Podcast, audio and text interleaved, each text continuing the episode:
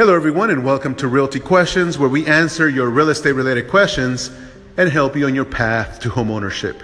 Today's question Why do I need a home inspection? Well, as a buyer, it is always recommended that you get a home inspection when you're purchasing a house.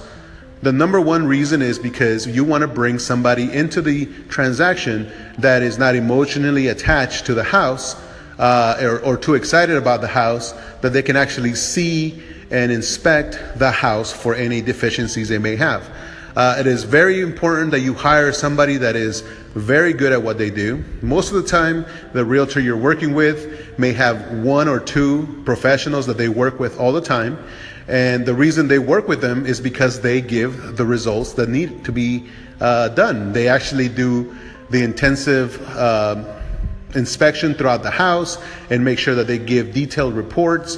Um, and sometimes they're a little bit more expensive than normal uh, because they know that these are people who are going to stand behind their work and going to stand behind their findings and at the same time are available to answer your questions as a buyer in case you have any questions about the report that they're going to give you.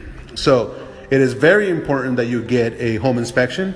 Uh, sometimes some people don't want a home inspection, and that is up to you as a buyer. But the fact that you're getting a home inspection gives you another level of security in making sure that you are buying a house that not only looks great for you, uh, but also has all the systems and all the items, all the amenities working as well. Or at least if they're not working, you're aware of them.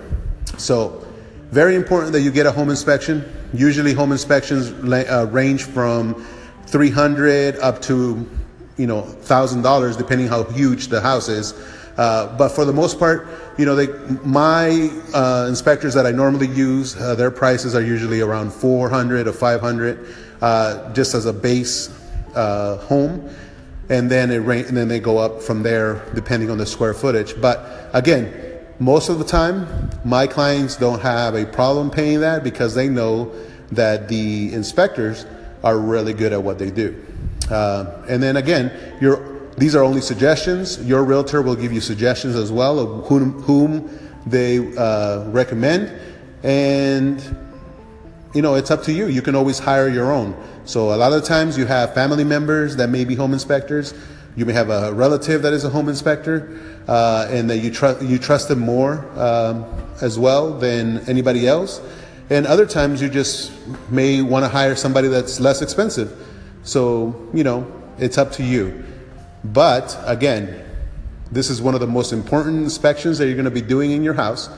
So you want to make sure you try not to skimp on that one uh, if possible. So thanks everyone, and hopefully you all have a great rest of your day.